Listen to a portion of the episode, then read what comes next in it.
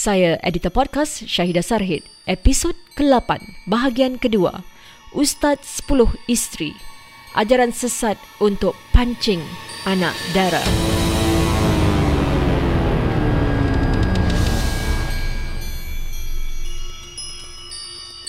Diari Mahkamah.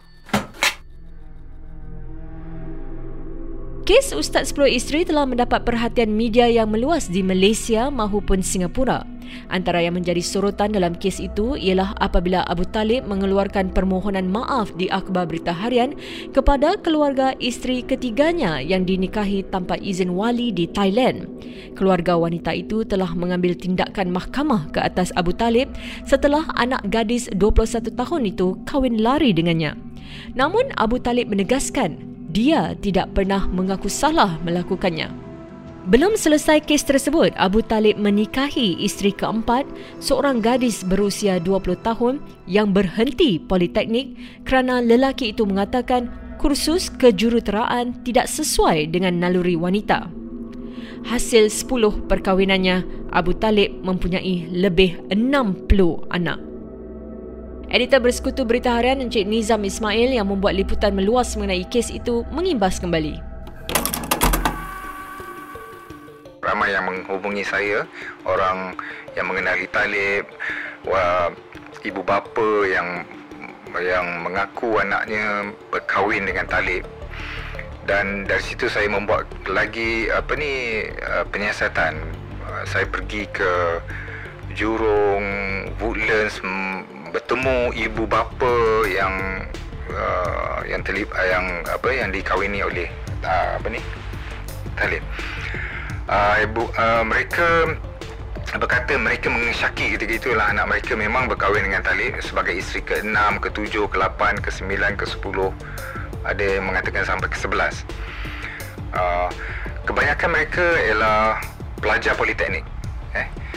Dan salah seorang yang saya ingat uh, dia telah dikurung oleh ibu bapanya agar tidak menemui talib.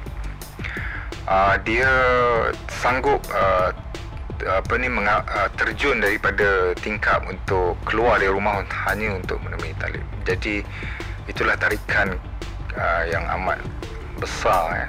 talib ni pengaruh dia terhadap wanita-wanita ini mereka sanggup melakukan apa saja hanya kerana untuk menemui uh, Talib. Bila mengatakan Talib ni seorang yang uh, peramah, ya, pandai berbual, uh, seorang yang lemah lembut. Saya rasa kekuatan beliau ialah menggunakan ayat-ayat Quran. Uh, mungkin kita boleh menganggap dia beliau sebagai penunggang agama menggunakan ayat-ayat Quran untuk uh, dan mentafsirkan ayat Quran untuk kepentingan diri dia. Rakan kongsi firma guaman IRB Law Encik Nur Hakim Shah memberikan perspektif undang-undang mengenai kes ini. Sama ada dia boleh uh, berkahwin uh, sehingga empat ataupun lebih uh, daripada satu tu bergantung kepada keadaan ataupun sama ada dia memenuhi syarat uh, supaya dibenarkan oleh uh, ROMM untuk bernikah lebih daripada satu. Um, untuk beliau bernikah lebih daripada satu isteri uh, ada kriteria-kriteria di mana yang uh, beliau perlu memenuhi. Yang satunya termasuk uh, beliau boleh memberikan nafkah uh, zahir dan batin kepada kedua-dua isteri ataupun ketiga ataupun keempat-empat isteri uh, dengan adil lah eh. jadi daripada segi keuangan daripada segi fizikal ataupun daripada segi uh, emosi perlu diberikan nafkah uh, secara adil kepada uh, semua isteri beliau. Sama ada satu sehingga empat ya. Yang kedua um, beliau haruslah uh, ada um, maksudnya uh, kehidupan beliau ataupun perkahwinan beliau yang sedia ada uh, adalah sesuatu yang uh, beliau rasakan baik okey? Uh, they have a good marriage life lah. Okey jadi bukan uh, sebab untuk berkahwin itu bukan sebab dia tak uh, dia tak bahagia dengan perkahwinan yang sedia ada. Uh, kalau kalau uh, sebab dia berkahwin uh, lagi seorang ni sebabnya dia dia tak bahagia dengan perkahwinan yang sedia ada uh, itu tak memenuhi syarat jadi satu syarat yang ROMM akan pertimbangkan ialah uh, perkahwinan yang sedia ada, beliau bahagia dalam perkahwinan tersebut. Okey, yang ketiga uh, mesti ada sebab-sebab yang khusus kenapa beliau ingin mengambil uh, isteri lagi satu. Uh, mungkin uh, ada manfaat ataupun kebajikan yang boleh diperolehi uh, melalui perkahwinan yang lagi satu ini uh, baru beliau boleh dibenarkan untuk berkahwin ataupun bernikah. Uh, satu kriteria yang mungkin rasa kriteria tapi sebenarnya bukan ialah uh, percintaan.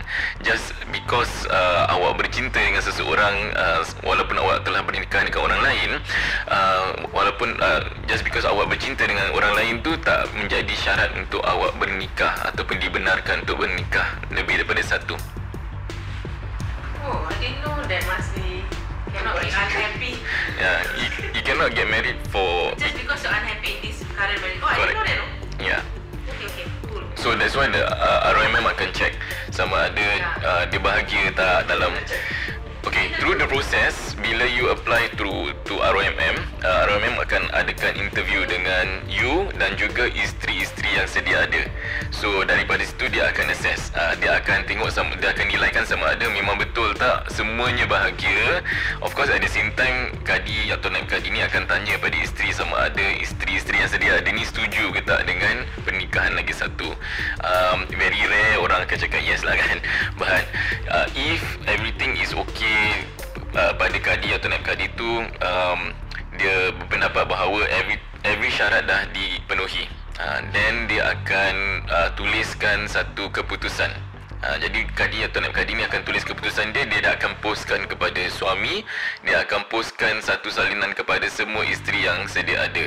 Sama ada diterima ataupun ditolak permohonan suami uh, kebanyakannya um, disebabkan kita tak tahu tentang syarat-syarat yang perlu dipenuhi uh, banyak yang ditolak dan banyak yang pergi merayu kepada uh, MUIS lah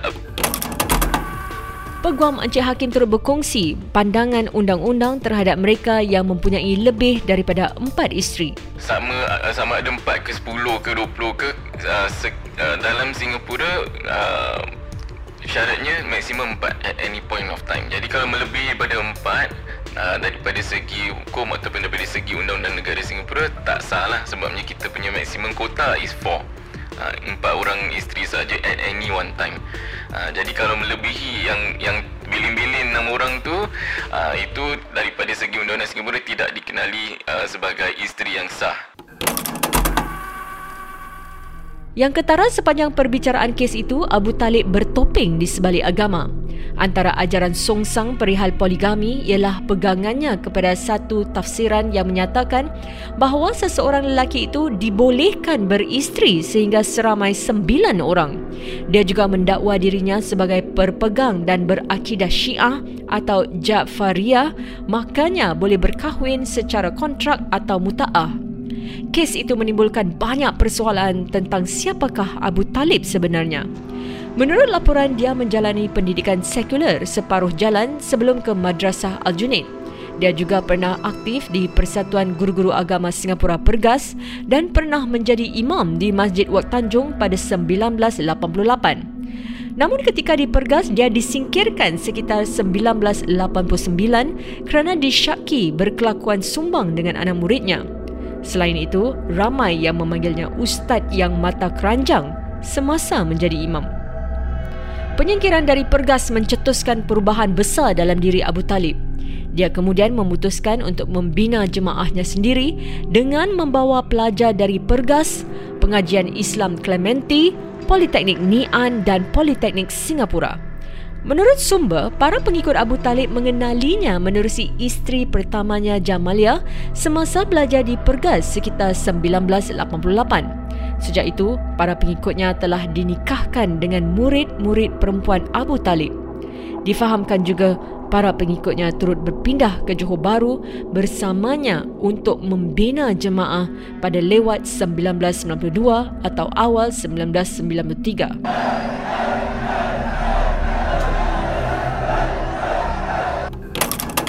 Jadi saya bekerja sama dengan pihak di Johor.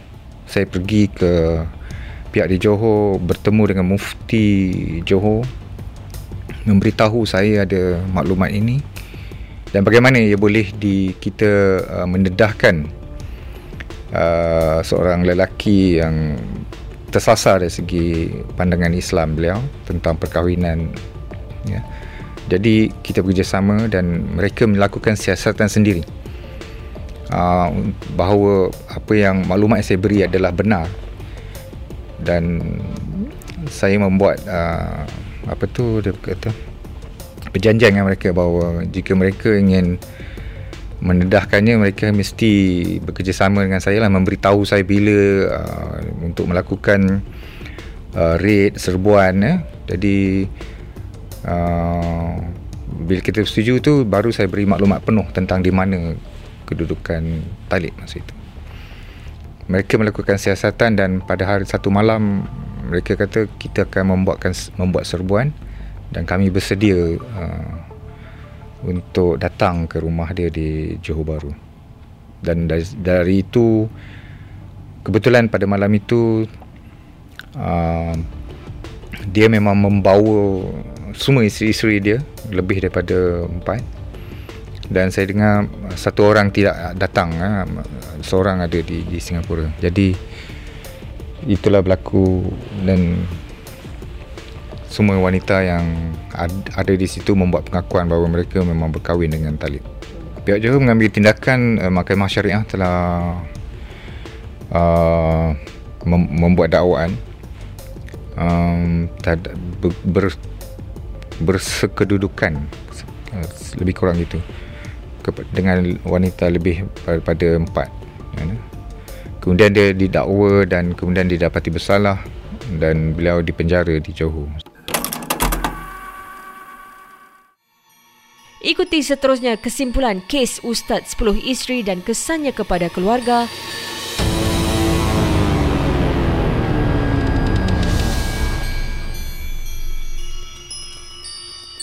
Diari Mahkamah